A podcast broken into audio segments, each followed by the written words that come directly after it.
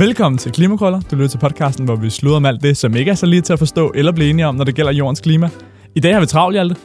Ja, vi skal faktisk ikke rigtig sludre, skal vi det? Ej, det synes jeg faktisk ikke, fordi det er, det er dybt seriøst i dag. Hverken i introen eller øh, interviewet fornemmer jeg, bliver, bliver det helt store sluderemne. Øh, vi dykker virkelig dybt nu, og øh, det betyder også, at øh, vi på den sikre side øh, tager en kort intro. Det her det bliver den tungeste omgang klimakrøller nogensinde. Men der er et par ting, vi alligevel skal igennem. Selvom vi springer nyheden øh, over, så øh, bliver vi nødt til lige at evaluere Dan Jørgensen. For ham ser vi stadig frem til. Ja, jeg glæder mig. Og jeg har gode nyheder med. Ej, det Heldigvis. Ja, fordi øh, Dan Jørgensen han går meget rundt og snakker om, at Danmark skal være et forgangsland for resten af verden. Det vi laver i Danmark, det skal kunne opskaleres, ellers så giver det ikke mening. Vi er Danmark- enormt gode herhjemme. Vi er enormt gode. Det er vi nemlig, og det øh, siger Dan Jørgensen nu også på den helt store scene. Han øh, har en TED-talk, hvor han snakker om vikinger og vindmøller og alt det gode, som vi kan finde ud af i Danmark. Og prøver ligesom at, at dele ud af hans øh, viden. Det vil vi gerne øh, rose ham for. Og derfor så øh, tænker jeg stadig, at han, han vender drejningen fra, fra sidste uge og, øh, og begynder ligesom på indløbet til podcasten her, synes jeg. Det synes jeg er ganske glimrende. Jamen, Fedt, fedt, fedt. Vi håber, at øh, han kommer hele vejen. Men altså, den her uge har været propfyldt med, med, med CO2-skat. Den såkaldte Svare-rapport kom ud i, i tirsdags. En gruppe økonomer og statskundskaber, der stod og, og fremlagde en rapport for, hvilke modeller man kan indføre af en CO2-skat. Og det er virkelig, virkelig spændende, fordi alle har peget på den. Og i sidste uge havde vi Lars Gård Hansen inde, som øh, også endnu en gang understregede, hvor vigtig den var.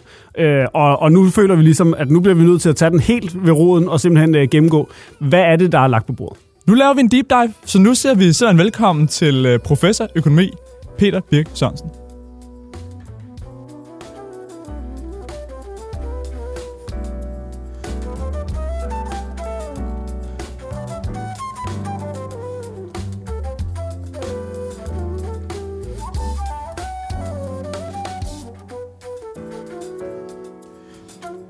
Jamen Peter, det er en fornøjelse, at du vil øh, komme hen hos os og lige være med til, til et kort interview. Jamen tak for invitationen. Du er jo altså a man on fire. Du er jo aktuel den her uge. Det var i tirsdags, du stod og fremlagde jeres modeller for, hvordan man kunne skrue en CO2-skat sammen. Ja, det er rigtigt. Her i, i tirsdags, der fremlagde vi den første delrapport fra det, der hedder Ekspertgruppen for en grøn skattereform, som jeg er medlem af. Og der fremlagde vi vores øh, forslag til, hvordan man kan indrette CO2-beskatningen i, i Danmark i fremtiden. I første omgang, der har vi kun kigget på udledningerne fra industri og andre erhverv, inklusive landbrugets udledninger af CO2, men ikke landbrugets udledning af metan og lattergas, som jo er den største klump af udledninger i, i landbruget. Det kommer vi tilbage til. Okay, et skridt ad gangen. Ja, og vi har, vi har heller ikke udledninger fra transporten med, og det er faktisk de to områder, landbrug og transport, der vil stå for de største udledninger, når vi kommer frem til 2030. Men industrien med videre, som vi har kigget på i den her omgang, står for knap en tredjedel af de samlede udledninger i, i dag. Så, så det er der, vi er startet.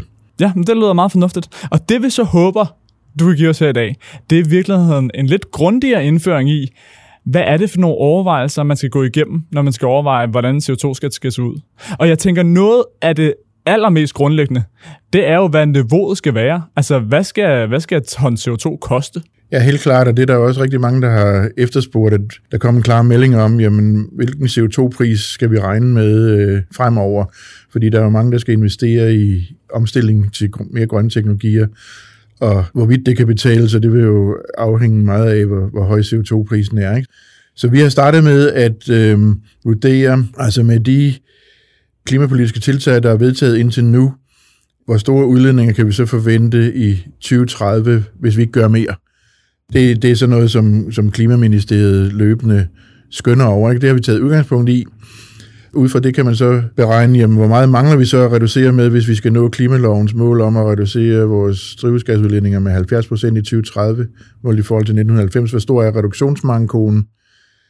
Så har vi sagt... Og reduktionsmankoen, det er ja, altså det, man mangler. Ja, det er det, der kræver nye tiltag, for at vi kommer i mål. Ikke? Og så har vi så sagt, at politikerne indgik for nylig en aftale om, hvor meget landbruget skal reducere deres udledninger med frem mod 2030. Det går vi så ud fra, at det står de fast på. Vi kommer selv tilbage til at rådgive om, hvordan landbruget kan nå sit reduktionsmål, men altså vi siger, at landbruget skal levere så og så meget, det har politikerne selv vedtaget, så det trækker vi fra den der manko. Så bliver der en rest manko tilbage, og så siger vi, det område, vi nu kigger på, industri med videre, de skal så levere reduktioner, der lukker den der restmanko. Ikke? Sådan at hvis landbruget ellers lever op til det, de skal ifølge landbrugsaftalen, jamen så vil vi i 2030 med den CO2-afgift, vi foreslår for industri med videre, så vil vi have opfyldt 70%-målet. Så hvor meget skal industrien levere, for at vi kan nå 70%-målet, det er udgangspunktet. Så skal man så skønne over, jamen, hvor høj en CO2-afgift skal der så til, for at industriens udledninger kommer tilstrækkeligt langt ned. Der har vi så konkret vurderet, og det er selvfølgelig usikkert, men der har vi konkret vurderet, industri med videre hedder det, skal sænke deres udledninger cirka 3,5 millioner tons. Så det betyder også, at hvis nu er regeringen med deres tal inde i Klimaministeriet, hvis de er for optimistiske i forhold til, hvor mange reduktioner, der kommer fra andre tiltag, ja. så bliver I så også kommer, lidt for optimistiske. Så kommer, der, så kommer der til at mangle noget. Ikke? Men vi skal jo altså ikke bare se på landbruget i vores næste rapport, vi skal også se på transportsektoren. Så hvis der skulle opstå en ny manko, selvom man selvom industrien leverer de der 3,5 millioner ton, som vi vores forslag vurderes at kunne give, ikke? Hvis der så stadigvæk er en manko, jamen, så må man for eksempel hente dem på transportområdet, og det kommer vi netop også til at kigge på. Så her i Klimakrøller, der har lytterne hørt om, altså i virkeligheden Peter Mølgaard tilbage i efteråret, det var 1.500 kroner ja. for et ton CO2. Lars Gunn Hansen ind i sidste uge, han sagde 1.200 kroner. Og, og hvor meget er det, I siger, ud fra jeres beregning af, hvor meget der skal reduceres? Hvad er det så, I siger, at ton CO2 skal koste? Jamen, vi siger, vi sondrer mellem de virksomheder, der er omfattet af EU's CO2-kvotesystem, hvor man jo skal ligge ind med en, en, en kvote for at have lov til at udlede et ton CO2. Der skal man betale for, en, for den der kvotepris. Den forventer vi vil være 750 kroner i, i, i 2030. Så lægger vi en, en, en dansk CO2-afgift oveni, sådan at alle de virksomheder, der er omfattet af EU's kvotesystem, og de står for 70 procent af udledningerne inden for industrien. I Danmark? I Danmark, ikke? De kommer til at betale en samlet CO2-pris, afgift plus kvotepris på 1125 kroner. Så det er i virkeligheden ret tæt på det, som Lars Gården han siger. Uden for kvotesektoren, der er der ikke så mange store udledere. Øh, de står kun for cirka 30 procent af, af udlændinge på det område, vi har kigget på her i første omgang, altså industri med videre. De skal kun betale 750 kroner ifølge vores forslag, svarende til den forventede kvotepris i, i 2030. Så det betyder, at I opdeler industrien, som den I kigger på, ja. i opdeling 2. Dem, som i forvejen betaler for, for CO2-kvoter gennem EU, ja. og så dem, der ikke gør. Ja. Og dem, der betaler for CO2-kvoter gennem EU, de skal nu både betale, i fremtiden tænker I, det bliver 750 kroner for en CO2-kvote, for et ton CO2, plus så den her ekstra CO2-afgift, ja, CO2-skat. Og, og de andre, det er bare en CO2-skat. Ja, for at komme tilbage til det, det der med, jamen, hvordan ligger I med hensyn til niveauet for afgiften i forhold til for eksempel Klimarådet og det Miljøøkonomiske Råd? Der skal man lige være opmærksom på, at Klimarådet og det Miljøøkonomiske Råd, de forudsætter, at de største CO2-udledere, de får... Et Aalborg Portland og ja, betonindustrien og sådan. Øh, ja, de får bundfradrag i deres afgift. Og det betyder så, så skal man op på en højere afgiftssats for at nå den samme reduktion. Vi opererer ikke med et bundfradrag. Og hvad skyldes det? Så du siger, at de har et bundfradrag, de andre opererer med, og ja. det gør I ikke. Hvorfor ikke? Det er fordi, vi bruger et andet middel til at imødegå det, man kalder CO2-lækage, som vi måske kan komme tilbage til. Ah, vores lyttere, de er helt vildt skarpe. De, ja, ja, de ved godt, hvad CO2-lækage er. Ja, men det er fint. Men jeg fik ikke svaret på dit spørgsmål om, hvordan kan det egentlig være, at vi, vi ønsker, at virksomheder i kvotesektoren skal betale samlet set mere for at udlede CO2 end virksomheder uden for kvotesektoren. Det skyldes, at den her kvotepris, det er sådan set en mere omkostning for det danske samfund ved at bruge fossile brændsler inden for kvotesektoren, fordi det er penge, der går ud af landet. Det er så at sige penge, vi betaler til EU's kvotesystem. Ikke? Så derfor, hvis vi kan sænke vores udledninger inden for kvotesektoren, så er der den ekstra gevinst ved det, udover selvfølgelig klimagevinsten, ikke? så er der den ekstra gevinst ved det, at så spare danske virksomheder en udgift til kvotekøb. Det er sådan set et tillæg til vores nationalindkomst. Okay, så det er interessant. Så du, i tænker, at med, med danske briller på, ja. jamen så vil vi jo hellere have, at virksomhederne betaler CO2-skat til den danske stat, end at de betaler for CO2-kvoter ned i EU. Ja, det vil være noget andet, hvis det var, at den der kvote, udgift til kvotekøb, hvis den gik ind i den danske statskasse, så holder mit argument ikke, fordi så er det penge, der bliver i Danmark. Ikke? Men, men rent faktisk, øh, så går de penge ud af landet, ikke? fordi de danske virksomheder, hvis de under et øger deres udledninger i kvotesektoren, så skal nogle danske virksomheder så købe kvoter fra virksomheder i andre EU-lande. Og omvendt, hvis danske virksomheder i kvotesektoren under et sænker deres udledninger, så skal de samlet set betale mindre til EU's kvotesystem. Det er så penge, Danmark sparer, kan du sige. Ja, selvfølgelig, selvfølgelig. Så det betyder, at de har en differentiering i, hvor meget man skal betale for udledet CO2, i forhold til, om man er i kvotesektoren, eller om man ikke er i kvotesektoren. Det er rigtigt. Er der andre differentieringer i CO2-skatten, I opererer med? Vi fremlægger tre forskellige forslag altså til en fremtidig CO2-afgift, som vejer hensynene i klimaloven øh, forskelligt over for hinanden. Vi har det, vi kalder model 1, som så at sige er den rene vare. Ikke? Vi har en afgiftssats for virksomheder i kvotesektoren, som vi lægger oven i kvoteprisen. Så kommer, det, så kommer den samlede CO2-pris op på 1125, som jeg nævnte. Ikke? Alle virksomheder uden for kvotesektoren, de skal betale 750 kroner i 2030. Men de regler er de samme for alle virksomheder. Den eneste differentiering, det er mellem kvotesektor og ikke-kvotesektor, som vi lige snakkede om. Ikke? Så det er en meget ensartet afgift, kan man sige. Det er jeres simpleste model? Det, det, er, det er den simpleste model, øh, kan man sige. Øhm, den har så det, den udfordring, at fordi industriens udledninger er enormt koncentreret på nogle få store udledere, altså det er faktisk sådan, at, at 44 procent øh, af udledningerne, alle udledninger i, i industrien, kommer fra fem store udledere. Ikke? Hold da op. Og det, Hvem er det? Jamen, det er jo først og fremmest øh, cementindustrien, det vil sige i praksis Aalborg Portland-fabrikken. Øh, men det er også øh, de øh, olieraffinaderier, vi har. Så er det, så er Hvor det, står de henne? Det er ikke nogen, jeg ser her i København. Det, jamen, det er i Kalundborg og Fredericia. Ikke? Der, der har vi to store raffinaderier. Øh, det er også dem, der hiver olie og gas op af Nordsøen. Men det er også nogle af de store fødevarevirksomheder, for eksempel Arla, Rockwool. Ja, det er så ikke en fødevarevirksomhed, ikke? men altså der er et par jeg tror det er Nordic Sugar, den der sukkerfabrik øh, nede på Lolland. på Lolland, ikke? Og som sagt Arla. Det er eksempler på, på, på nogle af de største udledere, ikke? De fleste af dem, de, de ligger jo i, i, i ganske skarp international konkurrence, altså Aalborg Portland eksporterer en del af det, de, en, en del af det cement, de producerer. Vi kan også importere cement som alternativ til det, der kommer fra Aalborg Portland. Ikke? Så i den her model 1, der er det sådan, at over halvdelen af de reduktioner, vi får på samlet set 3,5 millioner tons i 2030, 53 procent af reduktionerne kommer ved, at de mest CO2-intensive virksomheder, vi har hjemme, de sænker deres produktion, fordi de har svært ved at konkurrere i forhold til deres udlandske konkurrenter. Og så er det kun 47 procent af reduktionerne, der fremkommer ved, at virksomhederne omstiller sig til mindre CO2-forurenende teknologi, altså sænker CO2-udledning per produceret enhed ved at lave tekniske omstillinger, altså skifte fra fossile brændsler til en anden vedvarende energikilde, elektrificering, energiaktivisering og sådan noget. Det er, jo det, det er jo den der type af tekniske reduktioner, vi egentlig helst vil have, fordi de reduktioner, der, der sker ved, at danske virksomheder må indskrænke deres produktion, fordi de ikke længere kan konkurrere med udlandet, det betyder, at der flytter produktion ud af landet, som så udleder, som så giver anledning til mere udledning i udlandet, ikke? så det er det, vi kalder lækage. Men hvilken størrelse har den lækage? Fordi Lars Gård Hansen i sidste uge, han fortalte om, når vi tæller landbruget, så deres bedste tal, det var, at 70 procent af reduktionen, det var sådan en reel reduktion, og det kun var de sidste 30 procent, som ville rykke til udlandet. Ja. Og så giver det jo stadig mening 70 procent hen ad vejen at reducere. På kort sigt, øh, hvis man for eksempel sænker den danske øh, cementproduktion, fordi der kommer en CO2-afgift på, så vil der ikke være den store lækage af udlændinger til, til udlandet. Det skyldes nogle teknikaliteter i den måde, hvorpå EU's CO2-kvotesystem virker.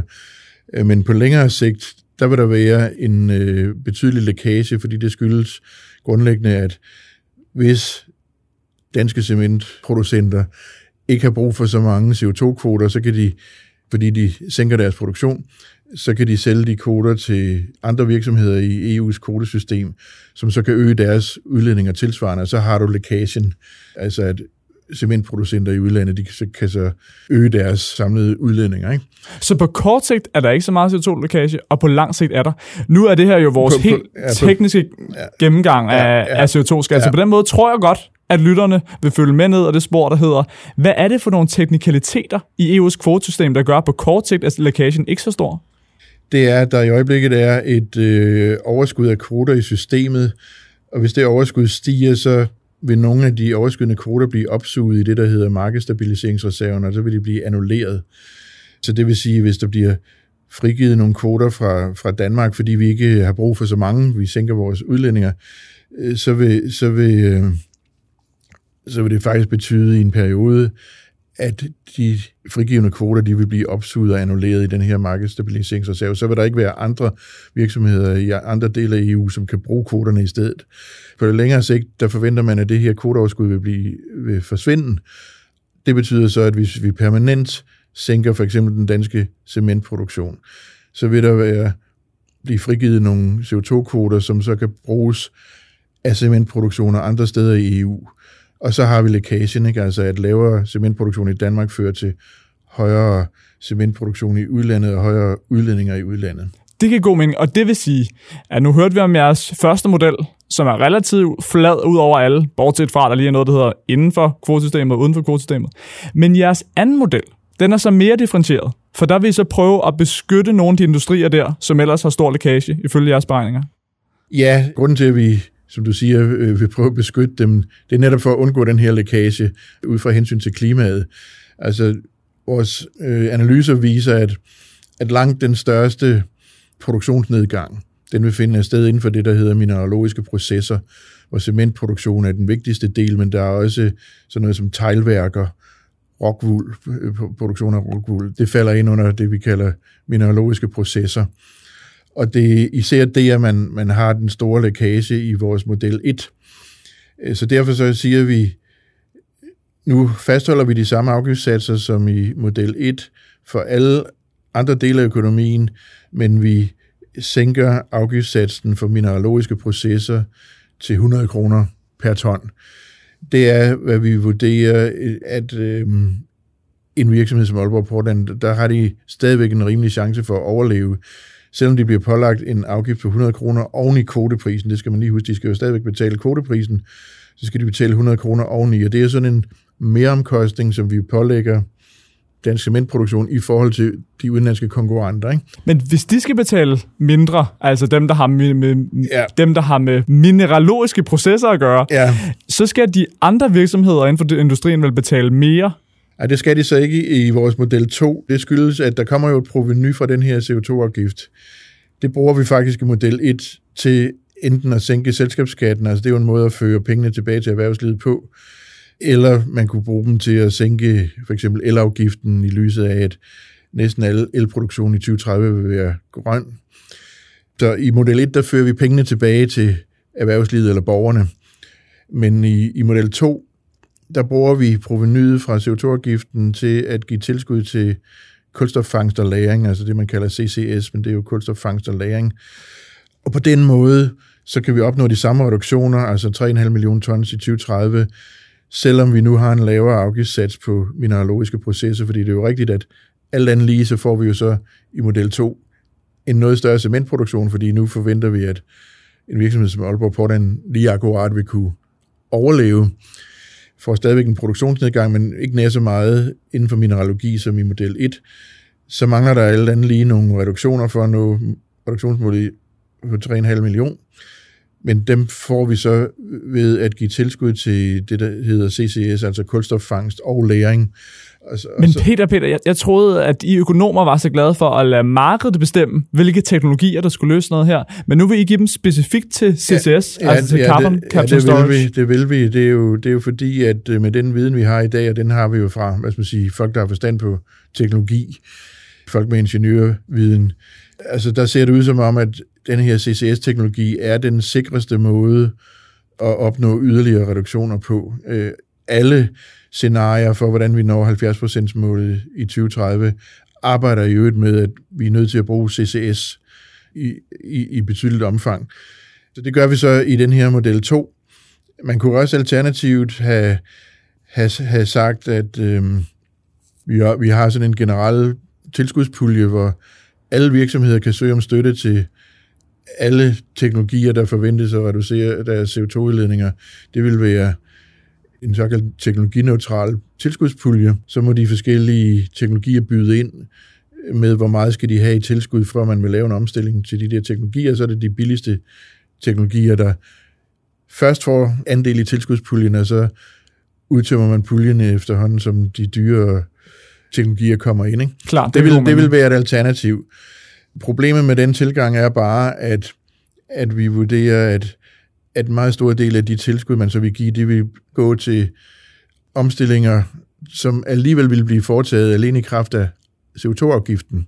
Så man vil ikke få ekstra reduktioner ud af at give de der tilskud, fordi meget af, meget af omstillingen, vi skal komme alligevel, for, for, fordi CO2-afgiften i sig selv giver et, et incitament til at indføre ny og renere teknologi. Ikke? Hvorimod CCS-teknologien, den er så dyr. Det er der ikke nogen, der gider investere at, i sig at, selv. at, at, at, at, at den vil kun komme i spil, hvis man giver et, et tilskud af, af en betydelig størrelsesorden. Ikke? Den vil ikke automatisk komme ind bare, altså selv hvis vi har en afgift i den størrelsesorden, det er med altså en samlet CO2-pris på 1125 eller sådan noget, det vil, det vil ikke være nok. Der, vil, der skal et tilskud oveni. Men det skal, det skal jeg lige forstå. Ja. Så, så I siger, at hvis markedet selv valgte, så vil markedet ikke vælge CCS-teknologier. Nej, så vil, de, så vil de i første omgang vælge nogle andre teknologier, som er så billige, at de alligevel vil blive indført alene i kraft af afgiften. Ikke?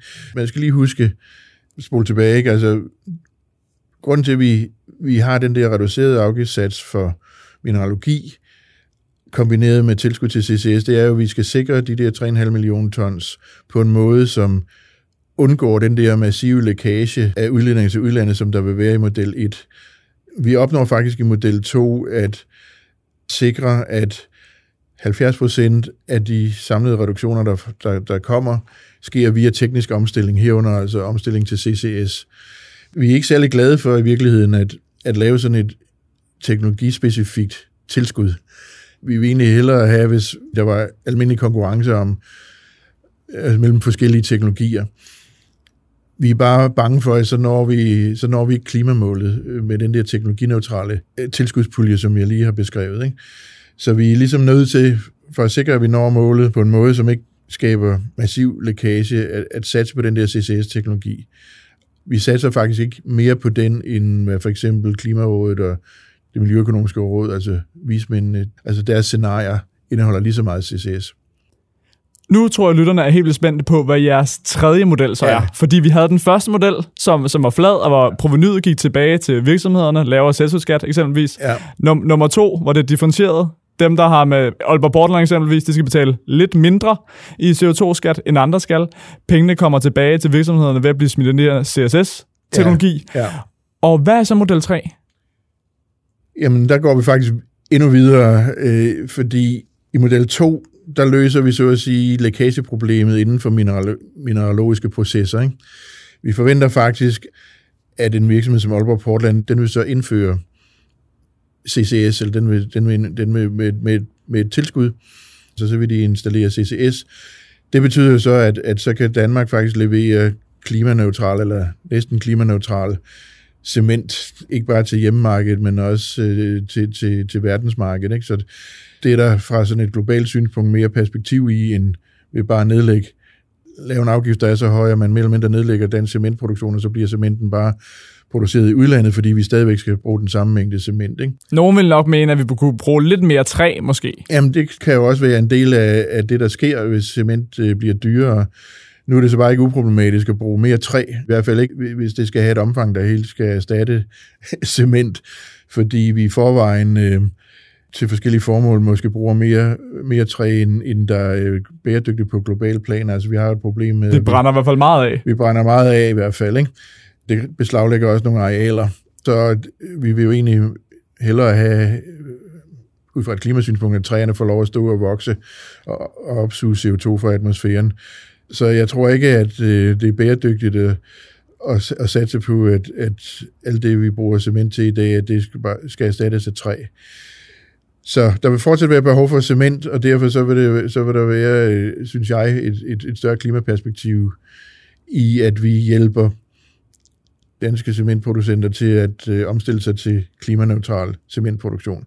Men altså i den der model 3, som du efterspørger, en forklaring af, jamen der, der siger vi så, at model 2 den løser sådan set kun lækageproblemet inden for mineralogiske processer. Det er så også der, hvor det er markant størst.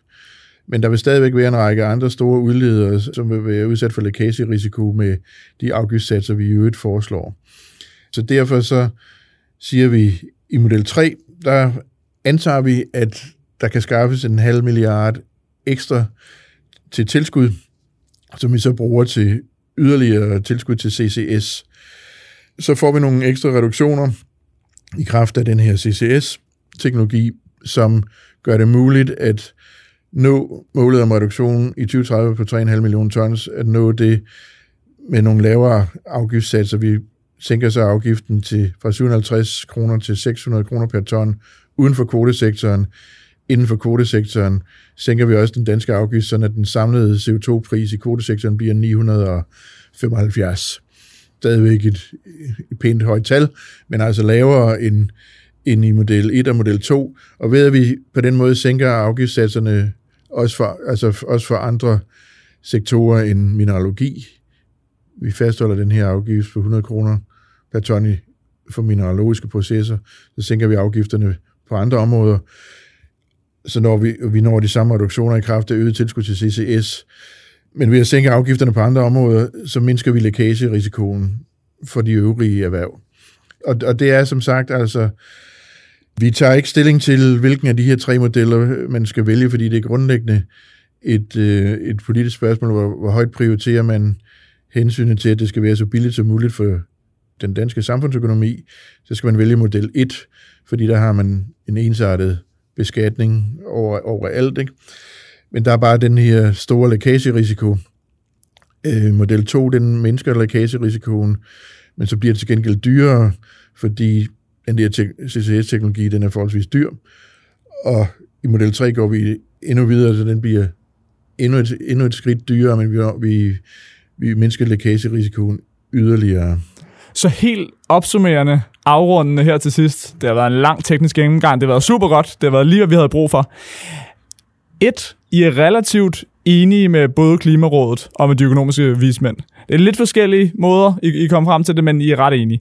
Nummer to, der er, der er selvfølgelig en iboende usikkerhed i, om Klimaministeriet har ret i, hvor meget det er, vi skal reducere. Altså det er selvfølgelig en størrelse, som det må være op til dem, om de har ret i den. Og tre, så det er den her størrelse af, hvor stor er den her lækagerisiko, som kunne være helt interessant at få flere undersøgelser på og blive endnu klogere på. Er det ikke rigtigt forstået? Jo, det er rigtigt forstået, at uh, der er stor usikkerhed om, hvor stor den her lækageeffekt er. Ikke? Der er ingen tvivl om, at den er der, men den vil jo afhænge også af, hvilken klimapolitik vil der blive ført i udlandet i fremtiden. Ikke? Selvfølgelig. Jo, jo flere lande, der påtager sig bindende reduktionsmål, jo mindre bliver lækagerisikoen, og vi kan jo håbe, at at det er det, der vil ske. Og så vil man hen ad vejen også kunne hæve afgiften på de der områder, hvor vi nu lægger op til, at der skal være en reduceret afgift. Ja, den er god. Men Peter, det var simpelthen en kæmpe fornøjelse, at du vil komme ind og gøre os alle sammen klogere. Tak.